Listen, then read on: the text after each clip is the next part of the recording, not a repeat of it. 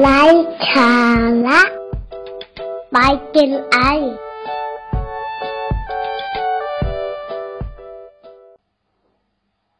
การสัมผัส การส่งยิ้ม ถ้อยคำที่อ่อนโยน การยินดีรับฟัง การยกย่องชมเชยอย่างจริงใจ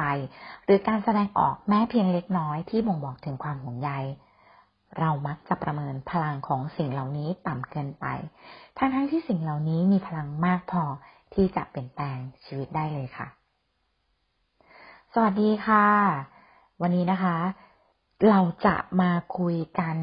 ถึงเรื่องกลยุทธ์การสร้างประสบการณ์การบริการที่น่าประทับใจแบบ Starbucks ค่ะ เนื่องจากวันก่อนนะคะ มีโอกาสได้ไปเเรียกว่ามีคลาสที่เป็นการสอน private นะคะ ให้กับลูกค้าที่ Starbucks ก็เหมือนทุกครั้งค่ะ เวลาที่เราสั่ง Starbucks นะคะ พนักงานก็จะเขียนข้อความลงบนแก้ว เครื่องดื่มของเรานะคะ แล้ววันนั้นค่ะ ปันก็ได้รับข้อความที่เขียนว่า take care of yourself อาจจะเป็นเพราะว่าในช่วงนี้นะคะ เป็นช่วงของการระบาดของโควิดเนาะเชื่อว่าหลายหลายท่านนะคะ ก็น่าจะมีประสบการณ์เนี่ยค่ะ ที่ได้รับข้อความในหลาย ๆ ครั้งนะคะ ที่ แตกต่างกันไป บางคนก็จะมีการวาดเนาะเป็นรูปรอยยิ้ม รูปหัวใจหรือว่าอะไรก็แล้วแต่ และหลายคนค่ะ ที่เราเห็นก็อดที่จะถ่ายรูปกับแก้วกาแฟใบเนี้ยที่มีข้อความเหล่านี้ไม่ได้ วันนี้ค่ะ เราก็เลยจะมาคุยกัน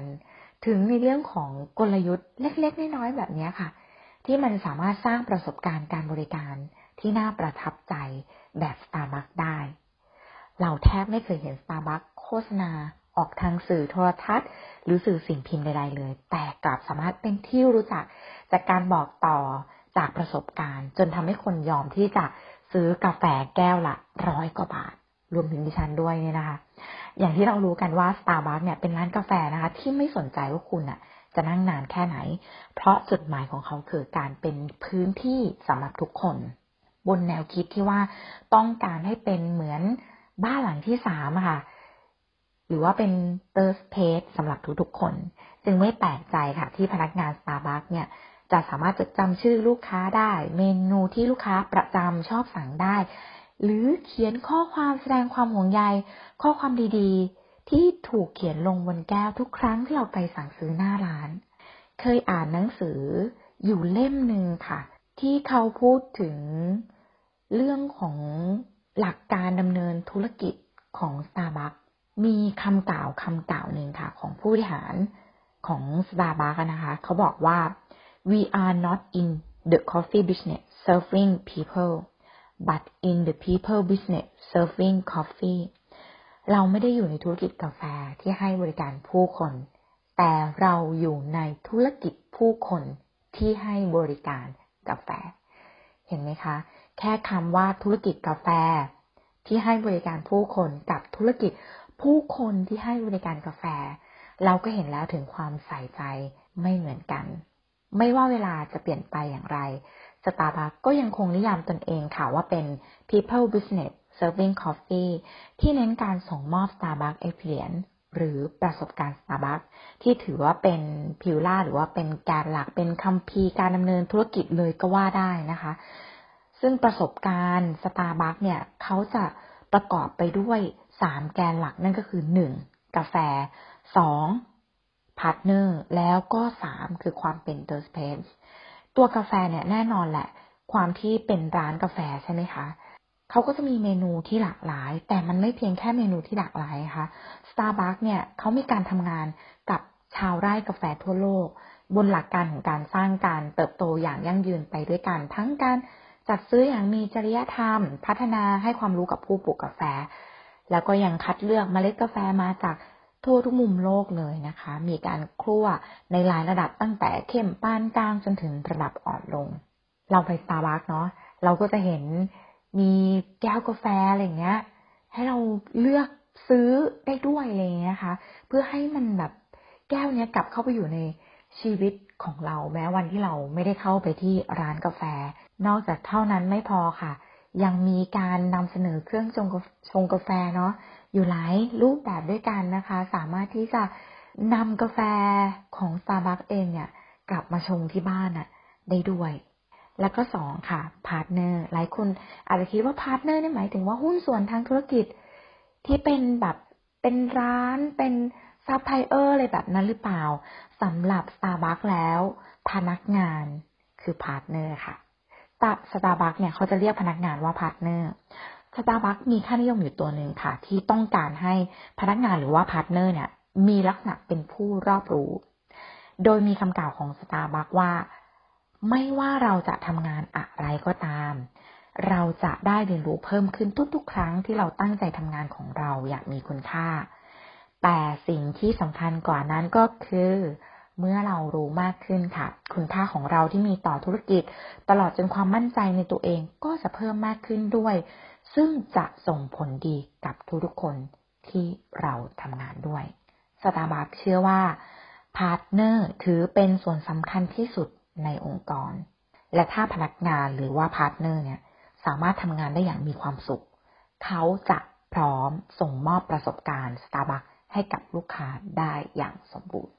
นี่เป็นหนึ่งหลักนะคะ ของแก่นในการสร้างการบริการที่น่าประทับใจ หลายคนนะคะ หรือว่าหลายองค์กรเนี่ย พอพูดถึงการสร้างบริการที่น่าประทับใจเนี่ย ก็จะไปเน้นมุ่งเน้นที่ตัวลูกค้าเนี่ยเป็นสำคัญ แต่อยากจะบอกว่าแก่นแท้จริงๆเนี่ย ถ้าพนักงานของเราเองยังไม่มีความสุขเลยอะพนักงานยังไม่สามารถที่จะยิ้มได้อะ แล้วจะให้เขาฝืนยิ้มกับลูกค้าตลอดเวลา มันเป็นไปไม่ได้เนาะ เพราะฉะนั้นน่ะ ถ้าจะให้ยั่งยืนจริงๆอะค่ะ จุดเริ่มต้นเราน่าจะบริการกับพนักงานของเราเองก่อน สร้างความประทับใจ ให้เขามีความพร้อม มีความมั่นใจ รู้ถึงคุณค่าของตัวเอง จนสามารถที่จะส่งต่อการบริการที่น่าประทับใจนั้นให้กับ ผู้คนหรือผู้ที่มาใช้บริการ ให้สมกับคำที่บอกว่าเราอยู่ในธุรกิจผู้คนที่ให้บริการกาแฟ และแกนหลักข้อที่3นะคะของ Starbucks ก็คือ Third Page หรือการเป็นบ้านหลังที่ 3 เป็นสถานที่ที่ 3 ถือว่าเป็นหัวใจสำคัญของ Starbucks เลยค่ะ วิธีการสร้างของเขาเนี่ยก็คือการออกแบบบรรยากาศภายในร้านให้ลูกค้ารู้สึกอบอุ่นปลอดภัย เหมือนอยู่บ้านของตัวเอง สังเกตไหมคะเวลาที่เราไปนั่งสตาร์บัคแล้วเราอยากจะทำงาน เราก็จะเห็นว่ามันจะมีปลั๊กเนาะอยู่ตามจุดต่างๆ ที่เพียงพอกับความต้องการของเราให้เราสามารถนั่งทำงานได้อย่างสบายใจ หรือว่าเราจะเลือก Starbucks ให้เป็นจุดนัดพบกับเพื่อน มีการมีติ้งกันเล็กๆ เดี๋ยวนี้ Starbucks หลายสาขานะคะ ก็มี Community Room นะ ที่เป็นโซนส่วนตัวให้เราสามารถนั่งประชุมกันเป็นกลุ่มย่อยได้ด้วยนะคะ เพราะฉะนั้นเราจะเห็นว่า Starbucks เนี่ยเขาใส่ใจในส่วนนี้มากๆ กับการให้บริการของการเป็น third place หรือว่าเป็นแบบบ้านหลังที่สาม เป็นสถานที่พักผ่อนหลังที่สามนะคะ แต่อย่างไรก็ตามค่ะ ถึงแม้ว่า Starbucks จะมีสามแกนหลักเนาะอย่างที่เราบอกไปนะคะ คือหนึ่ง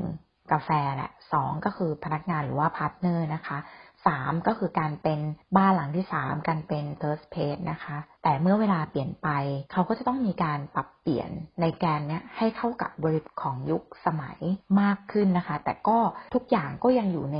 ในบริบทของสามแกนนี้หลักในการสร้างประสบการณ์แบบตาบักให้กับลูกค้าของเขาอยู่กลยุทธ์ของ Starbucks เนี่ยเป็นกรณีศึกษาที่ทุกๆ แบรนด์ค่ะไม่ควรมองข้ามค่ะ เพราะการที่จะทำให้แบรนด์เราอะ เข้าไปอยู่ในใจของลูกค้า โดยที่ไม่ต้องใช้การโฆษณาเนี่ยไม่ใช่เรื่องง่ายนะคะ แต่ Starbucks เนี่ยสามารถทำได้ทำให้แบรนด์เนี่ยเข้าไปอยู่ในใจของลูกค้า โดยที่ไม่ต้องใช้การโฆษณาให้สิ้นเปลือง เพราะว่าการโฆษณาหรือการโปรโมชั่นแบบฉาบฉวยอะค่ะไม่สามารถทำให้ลูกค้าเกิดความประทับใจได้ในระยะยาว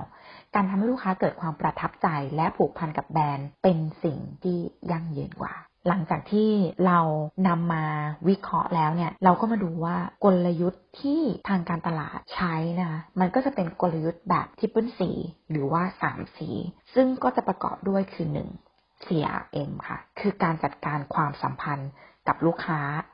2 CEM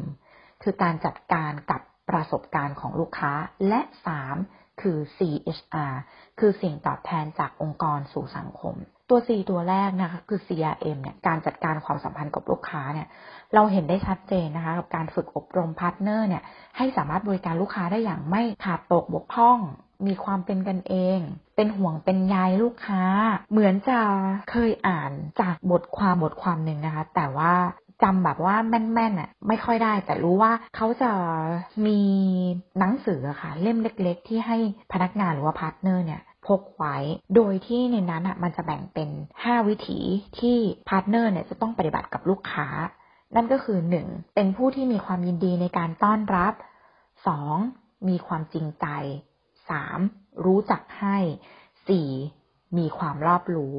และก็ 5. เป็นผู้ที่เข้าไปมีส่วนร่วม สิ่งเหล่านี้เนี่ยมันเป็นเรื่องของการจัดการความสัมพันธ์กับลูกค้าเนาะคือถ้าพนักงานเนี่ยเขารู้สึกถึงคุณค่าในสิ่งที่เขากำลังทำอยู่เนี่ยเขาก็สามารถส่งต่อหรือสามารถสร้างความสัมพันธ์กับลูกค้าที่น่าประทับใจได้ เหมือนกับเพียงแค่ข้อความบนแก้วกาแฟเล็ก ๆ เนี่ยที่เราได้รับนะคะ C ตัวที่สองนะคะก็คือเป็น CRM คือการจัดการกับประสบการณ์ของลูกค้า ให้เกิดความประทับใจจากการรับรู้ด้วยประสาท สัมผัสทั้งหมด ไม่ว่าจะเป็นการได้รับกลิ่นหอมจากกาแฟในร้านเวลาที่เราเยื้องย่างเดินเข้าไปนะคะ ความรู้สึกสบายกายจากการนั่งโซฟาหนังอย่างดี ความรู้สึกสบายใจจากการผ่อนคลายโดยที่เราไม่ต้องรู้สึกกังวลว่าจะนั่งนานแค่ไหน พนักงานจะมาไล่เราไปเมื่อไหร่ การได้มองเห็นร้านการประดับตกแต่งอย่างสวยงาม แสงที่เพียงพอ สบายตาสบายใจสิ่งเหล่านี้ค่ะ เป็นสิ่งที่เรียกว่า CM หรือว่าการจัดการกับประสบการณ์ของลูกค้าเป็น C ตัวที่ 2 และ C ตัวสุดท้ายค่ะก็คือ CSR คือสิ่งตอบแทนจากองค์กรสู่สังคม จากตอนต้นเนี่ยที่เราได้เคยคุยกันไปเนาะว่าเอ้ยสตาร์บัคเนี่ยเขามีการทำงานร่วมกับชาวไร่กาแฟนะ ใช่ค่ะ เขาได้ชื่อว่าเป็นผู้มอบสิ่งดีๆนะ ให้กับชาวไร่กาแฟอย่างเสมอต้นเสมอปลายเลย เนื่องจากว่ามันไม่ต้องไปเสียงบกับการทำโฆษณาเนาะก็มีงบที่จะมาทำในการสร้างประโยชน์กับชุมชน หรือว่าในส่วนของชาวไร่กาแฟเองเนี่ย เวลาที่เราเข้าไปที่ร้านสตาร์บัคเนี่ยจะมีอยู่ช่วงหนึ่งที่เข้าไปเราจะเห็นว่าสตาร์บัคเนี่ยเขาจะเอากากกาแฟเนาะให้คนที่ต้องการน่ะจะเอาไปปลูกต้นไม้หรือว่า เอาไปทำอย่างอื่นอะสามารถเอาไปใช้ได้ฟรีเลยเขาจะใส่เป็นถุงๆไว้ ใครที่เข้าไปอยากได้นะก็สามารถหยิบไปได้ฟรีเลย เนี่ยก็คือเป็นสิ่งเล็กๆน้อยๆที่เขาสามารถตอบแทนจากองค์กรสู่สังคมได้นะ ทั้งหมดเนี้ยค่ะทำให้เกิดชื่อเสียงในเชิงบวก เกิดการบอกต่อกันแบบปากต่อปาก ผลที่ได้ก็คือ ลูกค้าเกิดความซื่อสัตย์ต่อแบรนด์ และเต็มใจที่ จะจ่ายค่ากาแฟที่แพงกว่าร้านอื่น เพื่อแลกกับประสบการณ์ดีๆ ที่ Starbucks มอบให้ หวังว่า episode นี้นะคะ จะมีประโยชน์กับคนที่อยากสร้างความประทับใจ หรือว่าสร้างประสบการณ์การบริการที่น่าประทับใจ ให้ดีได้แบบ Starbucks หรือแม้กระทั่งการที่เราจะเอาโมเดลนี้นะคะ ไปสร้างแบรนด์ของธุรกิจของเราให้มี ทั้งในเรื่องของ CRM การจัดการความสัมพันธ์กับลูกค้า CM การจัดการกับประสบการณ์ของลูกค้า หรือว่า CSR ก็คือสิ่งที่ตอบแทนจากองค์กรสู่สังคม ก็เชื่อได้ว่าแค่ 3C นี้นะคะ หรือว่า Triple C นี้ก็น่าจะทำให้แบรนด์ของทุกท่านนะคะ สร้างประสบการณ์ การบริการที่น่าประทับใจได้ไม่ยากแบบ Starbucks ค่ะ สำหรับ episode นี้ต้องขอขอบคุณทุกท่านนะคะที่รับฟัง และก็หวังว่าถ้าหากทุกท่านชื่นชอบ